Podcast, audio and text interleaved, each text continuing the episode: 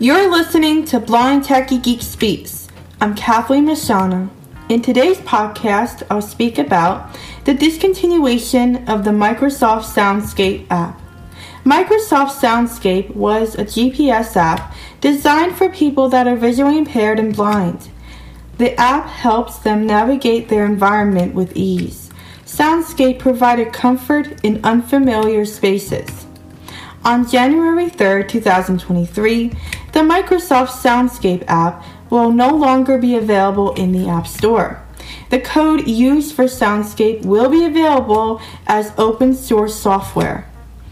In my experience, I have used Microsoft Soundscape a lot during my mobility lessons. I had found the app to be extremely useful when navigating stores and other places.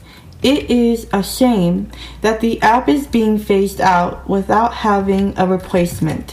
What do you think about the discontinuation of Soundscape? Please share your thoughts in the comments below. See you guys next time!